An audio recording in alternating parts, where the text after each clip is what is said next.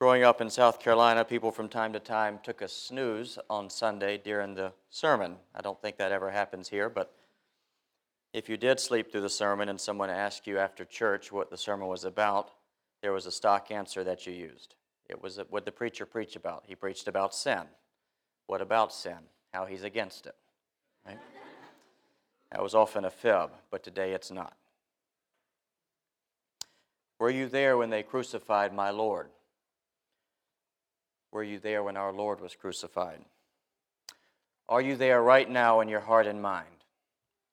Do you understand why Jesus died? So often we ponder the cross knowing that it's supposed to affect us and move us, but that doesn't always happen. And if it does, we don't always get moved in the right way. Sometimes we're more appalled than awestruck we struggle with the gravitas of the cross. And with confusion and sometimes even with suspicion, we wonder why Jesus was there in that place on this day 2,000 years ago. And so we need to reflect on the meaning of the cross. No better time than Good Friday, eh? We need to enter this unpleasant place. We need to sit in it for a bit a place where we have to face things about ourselves that we'd prefer to omit. We need to lift up the rug and come to terms with all the stuff we've swept under it. According to God, there are things we need to acknowledge if we want to rejoice at Easter. The good news is not good apart from the bad. A seed must fall dead to the ground before new life blossoms. The resurrection comes after the cross. After the cross, which was a death that Jesus did not deserve, a death that was a travesty of justice, a death that other people deserved, people in this room, the person on this stage. We don't want to miss the fact today that in this particular instance of death on a Friday afternoon, God was reconciling the world to himself. And as we meditate on Good Friday and on the cross, I want to touch upon just two things today. The cross as a sign of the seriousness of sin, and the cross as a sign of the seriousness of God's love. Were you there when they crucified my Lord? Let's go there. The cross, friends, was required because sin is serious. 1 Timothy 1. Here is a trustworthy saying that deserves full acceptance Jesus Christ came into the world to save sinners. Romans 3 tells us the same thing. No one is righteous. No one understands. All have turned away from God. Even more strongly in Isaiah, for our iniquities, Christ was afflicted. Now, sinners is not perhaps the go to categorization that we use in our self description. We don't make our introductions by saying, Hello, I'm Alistair. My favorite color is burnt orange with a little bit of black, and I'm a sinner. Truth be told, sin is increasingly an alienized, an alien concept in our culture. But more than this, and more disturbing, Sin, sinfulness, is a personal classification that tends to get minimized in a lot of churches these days. Churches which have devolved to preach that a God without wrath brought men without sin into a kingdom without judgment through Christ without a cross. Notwithstanding all that, sinners is, my sinful brothers and sisters, one of the ways that God identifies us. And seeing ourselves as sinners is in part an act of telling the truth about ourselves. If that causes offense, better that an offense be called, caused than truth be concealed. Now, before probing into the cross and how the cross exposes the ugliness of sin in our lives and in humanity, let me talk briefly about sin. I've used that word seven times thus far more than many churches use it in a year. Some of you might be confused or curious about what I mean by it, and there is a lot of ignorance and misunderstanding about what sinfulness means if it's defined by the Bible. All too often, sinfulness is reduced down to moralism. It's equated with breaking the rules. You sinner, you broke the rules. Now, sin is no less than that, but it is much more than that. In the Bible, sinfulness is something that is expansive and tragic. It refers to deep brokenness in our wills, in our desires, in our knowledge. And sinfulness, according to the Bible, at the foundation is an internal problem. Our greatest weakness, our greatest enemy is within. At the center of sinfulness, both historically and personally, is the rejection of God by the human heart. Our hearts, as, as a default, seem to crave for autonomy, even if it'll ruin us. Because of sin, we want to put ourselves in God's throne. We want to be the boss. And so it's no shock that sin separates us from God. It disconnects us from the one ultimate true source of life, of flourishing, of love, of holiness. Biblically speaking, sinfulness means that we deserve to be totaled. There's nothing worth salvaging.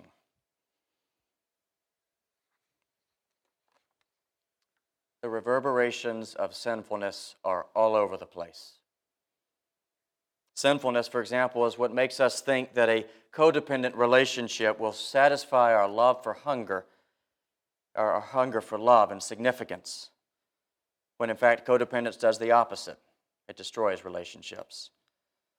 Sinfulness undermines appropriate gratitude. It leads people in the wealthiest culture to ever occupy this planet, people like you and me, to worry, to fret about our material well being in a manner which is embarrassingly disproportionate to what we actually have and what we're likely to have. Sin lets fear and anxiety into our hearts and pushes out thanksgiving and joy. Sinfulness cajoles us to subject our principles to our propensities instead of the other way around. It causes us to take our urges and our impulses as humans more seriously than God's Word. And so it leads us to rationalize and to justify, to be self deceptive in a self preoccupied way, in ways that are often harmful, as you know. Sin is what beguiles us to think that at foundation we're basically sexual beings, that sexuality is our truest self. Sin is what makes Freud more persuasive than Jesus Christ. You got that? Sin is what makes it so hard for us to ask for forgiveness because it allures us to conclude that our perspective on things is more truthful than it often actually is.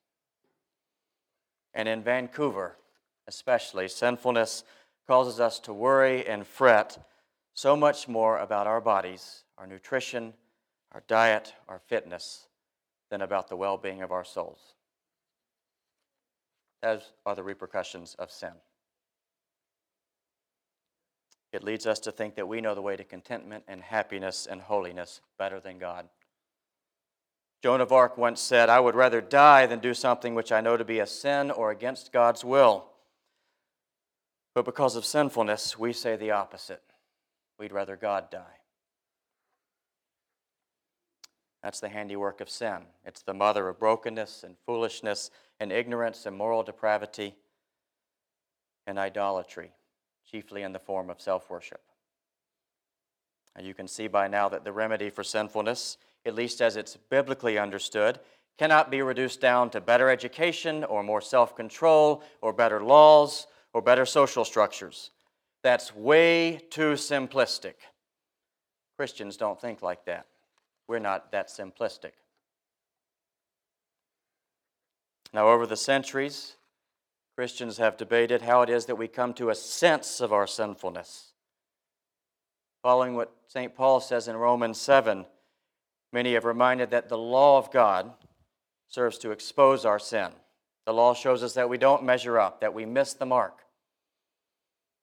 God's law, however, is not the only thing that sobers us up in terms of sinfulness. There's another bucket of water that hits us in the face, and it's the cross of Christ. Talking about Good Friday, the great reformer Martin Luther once said that Good Friday is a moment where it is more than appropriate to become terror stricken in heart at the sight of your sinfulness. Good Friday gives us a moment to come to terms with the blunt fact that things are so bad in this world that someone had to die because of you and me. That's exactly what St. Peter says in Acts chapter 2. In other words, when we look at the cross, it's fitting to be terror stricken in a sense, to be spiritually disrupted, to have our consciences burdened. It makes sense. Things are much worse than we like to imagine. And while we're not as warped as we could be, we're not half as good as we think we are. Now, I wish I could stop here, and I bet you do too, but I can't. Because Christ crucified tells us something even more ominous about the sinfulness that characterizes our existence. It tells us that sin blinds. It seals our eyes. It dupes us. It leads us to confuse good and evil. This aspect of sinfulness is most arrestingly and appallingly revealed in the fact that the one who came to model a life free from sin, the one who came to save his people from their sinfulness, was, as a result of that very same sin, put on a cross. John chapter 1. He was in the world, and the world was made by him, and the world knew him not. He came to his own, and his own received him not. When God visited his people, he found a cold welcome. His own, the ones that he came to save, nailed him to a cross. And here's the thing that we need to realize today, dearly beloved. The Jews and the Romans that did that were servants of your sins and mine. So you and me, in a sense, are ones who had a hand in the crucifixion and torture of Christ, the one who came to rescue us. If we had been there at that moment 2,000 years ago, we would probably have participated. And if we didn't participate, we probably would have been passive. Both are culpable. Have you ever come to terms with this in your life? Good Friday is a good time to start. So, sinfulness can be harrowing, can lead us to do ridiculous and ruinous things. Imagine being in the operating room for heart surgery, and you need that surgery or you'll die. The doctor is going to perform that operation pro bono. But instead of allowing him to work, you sit up you smash and bend all of his instruments, you stick a scaffold into his heart. Idiocy, foolishness, and abomination. Those are the calling cards of sinfulness. The cross happened because of sin and for our sinfulness. To see Christ crucified is to have that epiphany. It is, as the old hymn says, to weep and tremble. Contrary to popular slander and even compromised church practice. The Christian is not someone without sin. The Christian is someone who admits their sinfulness. And they do that when they look at the cross. Were you there when they crucified my Lord? If you were, you know that it happened because of the seriousness of sin. But the cross was also required because God's love is serious. God's love is very serious. Now, in characterizing the cross, Christians have often used a word called atonement. Some of you might know it. It refers to Christ's substitutionary death for us on the cross.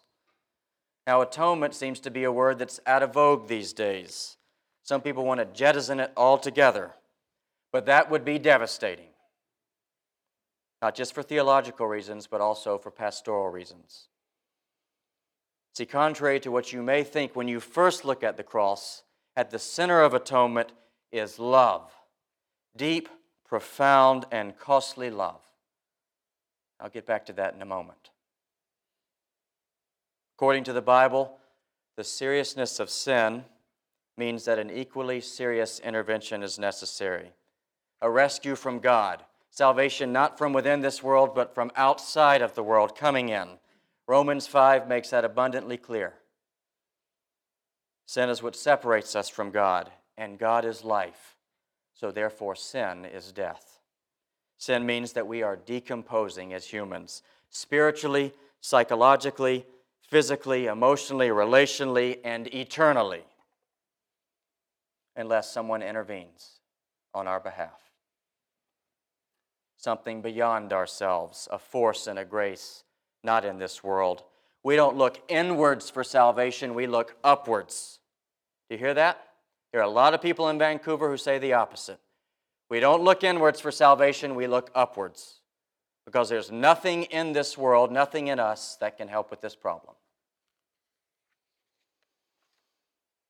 The New Testament tells us that that type of intervention occurred. It culminated on a hill outside of Jerusalem on a Friday afternoon in the spring in AD 33. An astounding rescue, but a costly rescue. On the cross, Christ experienced all the signs of death, the death which is commensurate with our sinfulness. He experienced immense psychological and physical pain and suffering. He was stripped, he was shamed, a crown of thorns was placed on his head, he was cleaved with nails to a splintery cross, hanging, bleeding, asphyxiating. Yet all that affliction and all that scourge was a flea bite compared to the spiritual agony that he experienced being separated from the Father and the Holy Spirit. That's the reality of hell separation from God. That is the greatest torment that Christ endured on the cross. It was excruciating. And I choose that word carefully because the Latin base for that word means out of the cross. Excruciating. All that grief and sorrow struck right to the heart of the Trinity Father, Son, and Spirit. You know as well as I do that separation from people that we love hurts. The more intimate and the more cherished the relationship, the greater the pain of separation. People, there is no deeper, more intimate, more affectionate relationship in the universe than the relationship that exists between God the Father, God the Son, and God the Spirit. Imagine your most intimate, most cherished relationship, then multiply it times a million, raised to the millionth power. You're getting closer. Why would God do all of that? Why would God bear this? What would motivate God to do this? One word love. Extravagant, reckless, exorbitant love and compassion. That's what true love looks like. It gives things up for the sake of the beloved, and it gives up the beloved for our sake. It's not the love of a Hallmark card or a Facebook like, or that type of love that says, do whatever makes you happy, even if it ruins you. It's not that type of love. What we often call love is actually sentimentalism or pragmatism dressed up all nice and fancy to make it look a little bit more noble than it actually is. But the love of God, brothers and sisters, is utterly different. And it's manifest on the cross. A love that foregoes for the sake of the beloved, a love that is patient and kind, a love that rejoices in truth, a love that bears all things, believes all things, hopes all things, and endures all things for your sake and mine. Now, when we perceive the seriousness of God's love in the cross of Christ, we begin to see why it is so ironically tragic that people want to minimize the cross, the atonement. They want to cut it out of the Christian understanding of salvation. And there are people right now, a lot of them out there, who are saying just that. They say the cross looks, makes God look like a monster that he becomes ghastly and unkind. They say we shouldn't talk about substitutionary atonement when we preach the gospel, that Christ was there for us. because it makes God seem less loving. But the opposite, in fact, is true. The opposite is true. What do you mean, Pastor? I'll tell you. To remove the cross is to make God less loving, to pare down his love to sentimental, pathetic sentimentalism. Nothing but a pleasant thought, a good intention, a bit of well wishing. Not something that will be inconvenienced for our sake, something that will endure suffering and self denial for the sake of the world. Without the cross, there is nothing that will spur awe and wonder and gratitude. Nothing that will make your heart race, nothing that will make you sing, nothing that will melt your heart. Nothing that could move you half as much as that poem, The Giving Tree. Moment of honesty. Perhaps some of you struggle to recognize the form of love that's displayed in the cross. You've got some inner misgivings and resistance towards this. You won't be the first. It's to be expected because we live in a culture, I think, that has marinated us in ideas about love that are flimsy and cheap, counterfeits. And we can become rather acclimated to all of this. And so we are unable to welcome and embrace true love when it looks us in the face. When it looks us in the face, looking down, bloodied from the cross.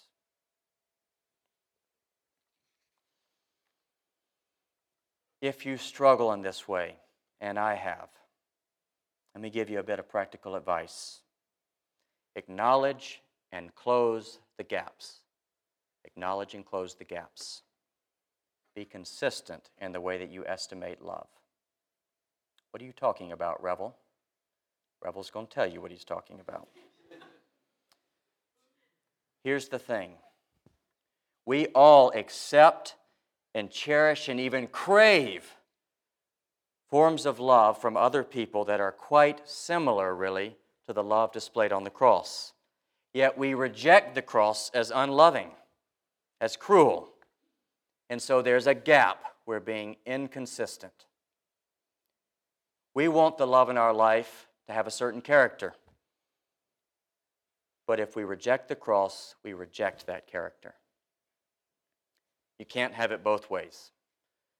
To reject the cross as unloving and cruel is to forego and denounce the type of love, the form of love that we all want to experience. Let me unpack this for you.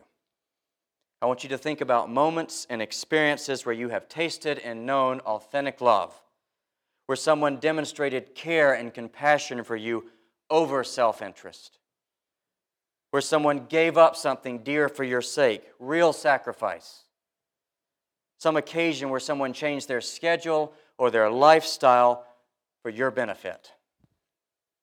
Maybe an exchange where you heard these words I love you and I will take you as you are, especially when the person saying them really knows you. Or maybe these words Yes, this relationship is hard, but I'm going to stick it out with you because you're worth it. A moment when someone freely decided to decrease that you might increase. That's the stuff of authentic love, not sentimentalism. Stuff that should move us, impact us, change us.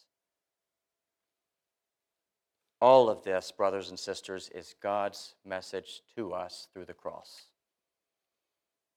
a message of love that we can't really absorb, but a gesture of love that will rock your world and alter your destiny for the better. I hunger for that type of love. You hunger for it. You may be daydreaming about it right now. If we are denied this type of love, our spirit sinks, our mood sours. We can even go ballistic and hurt ourselves and other people. We're always scrambling around to find that authentic love, to procure a sense of it, even if we have to manipulate things to do that.